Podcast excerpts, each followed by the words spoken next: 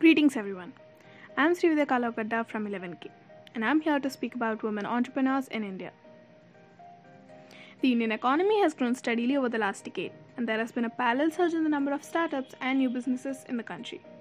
A majority of these have been founded by men. While many Indian women have ambitions towards entrepreneurship, it's often more difficult for them to succeed. In fact, India has been found to be in a group of countries where women business owners as well as women leaders and professionals struggle with less favorable conditions, pronounced cu- cultural biases, and a lack of business resources such as finances, capital, training, and development. A society in which women cannot realize their full potential loses out on the significant potential for innovation, economic growth, and job creation. For instance, a recent study showed that in India, measures to close the gender gap could lead to 6.8% gain in GDP. Another study estimated that advancing women's equality in India could boost its GDP by $0.7 trillion in 2025, or 16% as compared to the business as usual scenario.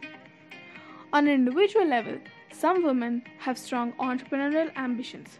Interestingly, several of the interview partners mentioned that they got inspired by male role models such as Bill Gates or Steve Jobs, or that they were introduced to the startup world by their male friends or entrepreneurs.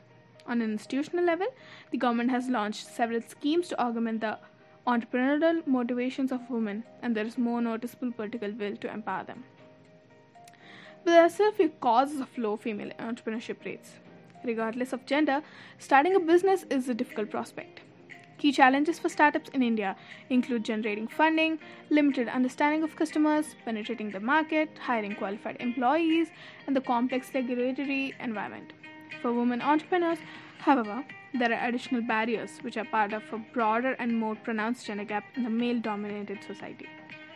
And those are unconscious gender bias, confidence in business skills, access to finance, networks and relationships, family support, childcare, and safety in work and public areas. In spite of all that, there are many women entrepreneurs who are really successful and they're an inspiration for the upcoming generation. And I think we should all appreciate them. Thank you. I hope you liked it.